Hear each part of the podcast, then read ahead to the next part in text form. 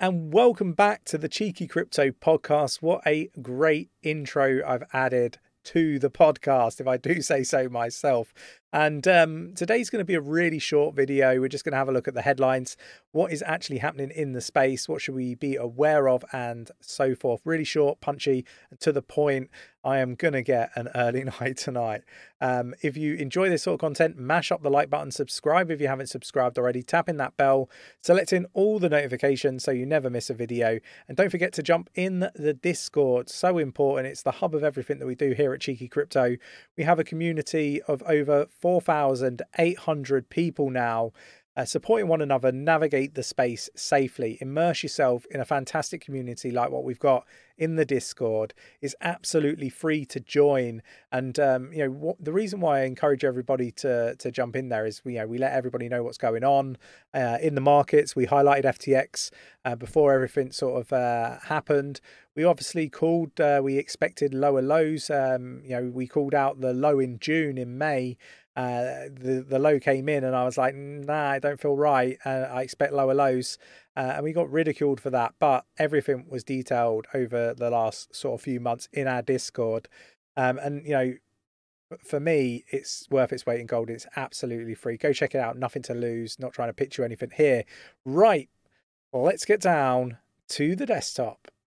Okay, so we're going to start on uh, Twitter here, right? And uh, breaking, uh, at least when this went out earlier today, Coinbase has $15 million uh, stuck at FTX. Now, one thing that I do want to, to sort of raise is there's going to be many projects that, you know, are exposed to uh, FTX, right? There's going to be many exchanges. Um, FTX was pretty much like an institutional platform, right? You know, there's even projects that had their entire funds on FTX that are going to be you know on the on the blower to to get some uh, additional funds so they can pay their teams moving forward. So i expect some projects to fail in the coming months. I expect exchanges also to to fail in uh, you know the coming months. I've highlighted those in the discord so do check that out.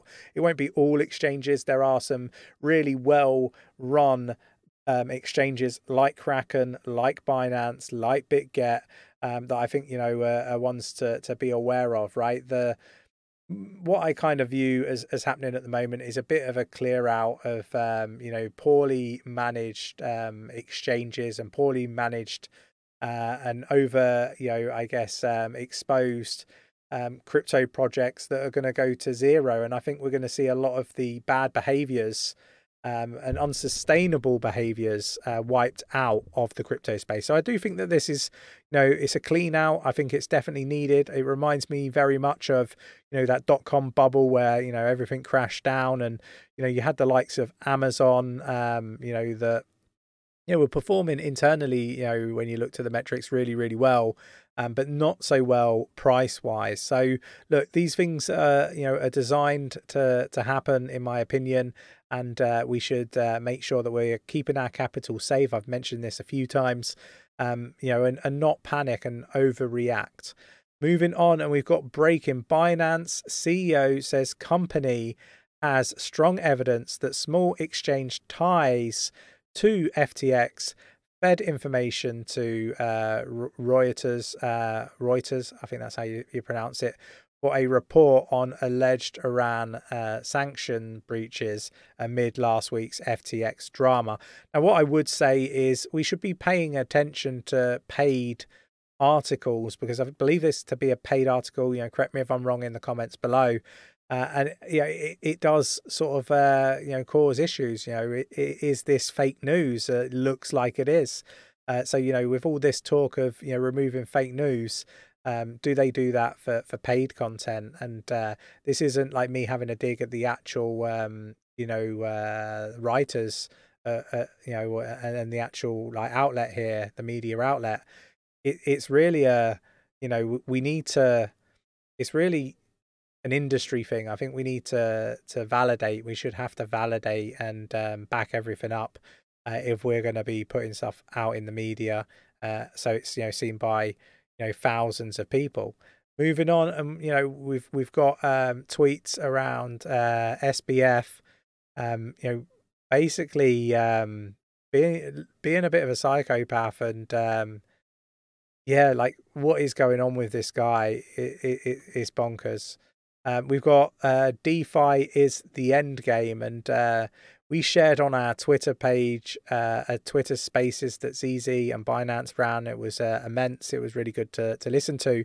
And one thing that stood out to me that that uh, CZ said was that DeFi is the end game, and I completely align to this. You know, you can see uh, many reasons why DeFi is kind of the end game. You know, the fact that it isn't, um, you know, I, I guess uh, it isn't a target for hackers. Um, you know, you ha- you, you self custody the the crypto yourself, and you know it's decentralized. And uh, I think this is going to be you know something that we see you know come to the forefront. And I think out of you know all the issues that we've seen with FTX and you know the centralized exchanges that you know are starting to fall I think we're going to see uh, more and more uh, segue into DeFi. I think it's it's going to be interesting to see how that all plays out. Moving on, and we've got Crypto.com CEO dismisses speculation of financial trouble and says uh, X, uh, FTX exposure is minimal. Now, regardless of whether um, you know the the exposure is is minimal, uh, I am of the belief that you know if you make mistake once and you don't learn from it, you know that is a real you know red flag for me and a really big issue.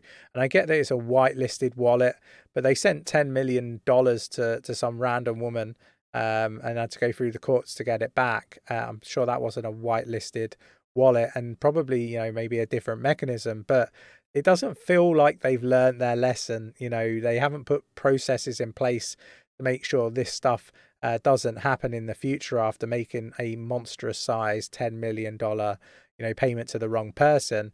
When you, you then have a $400 million mistake afterwards, I question whether you should have custody of anybody's assets um, or financial instruments. Just my my thoughts, my opinions. You can let me know your thoughts in the comments uh, uh, below. You know, let me know. I'm really interested to get your views and opinions. But you know, it seems to be bringing, I guess, um, an air of um, people starting to be more comfortable with CRO and um, Crypto.com. I mean, you know, you've got one person here, you know, talking about buying buying the dip, and uh, it doesn't look like they're uh, buying a small dip either. And what I would say is very degen and um, you know very very risky. You wouldn't catch me going anywhere near it. Um, when you you know potentially they could be sending uh, the the crypto to to a different exchange, um, you know, than or a different wallet, I should say. Uh, apologies, super tired. Now, what I would say as as well is, you know, there's there's many exchanges that are suffering. There's many people that are suffering. I think Binance are going to do some sort of fund or some sort of support for um, people that have been negatively impacted by the FTX saga. I'd encourage people to to explore that if you have been negatively uh, impacted. And BitGet are also doing the same thing. We've shared that in the Discord and on our Twitter page, so do check that out. Uh, I think you know these two are very, very big and uh, well managed exchanges that I think will do well over time. Obviously, it's just my opinion. Uh, take it with a pinch of salt. I'm not a financial advisor. Go do your own research. The point I want to make is you're not alone if you have you know been massively negatively impacted by everything that's gone down and unfolded. Uh, don't do anything stupid. Um, you know, there's people you can talk to, and uh, there's people that you know are willing to to support as well. So uh, I hope you enjoyed today's video. If you did, mash up that like button, subscribe if you haven't subscribed already, tapping that bell, selecting all the notifications so you never miss a video, and I will catch you in the next one. Take care.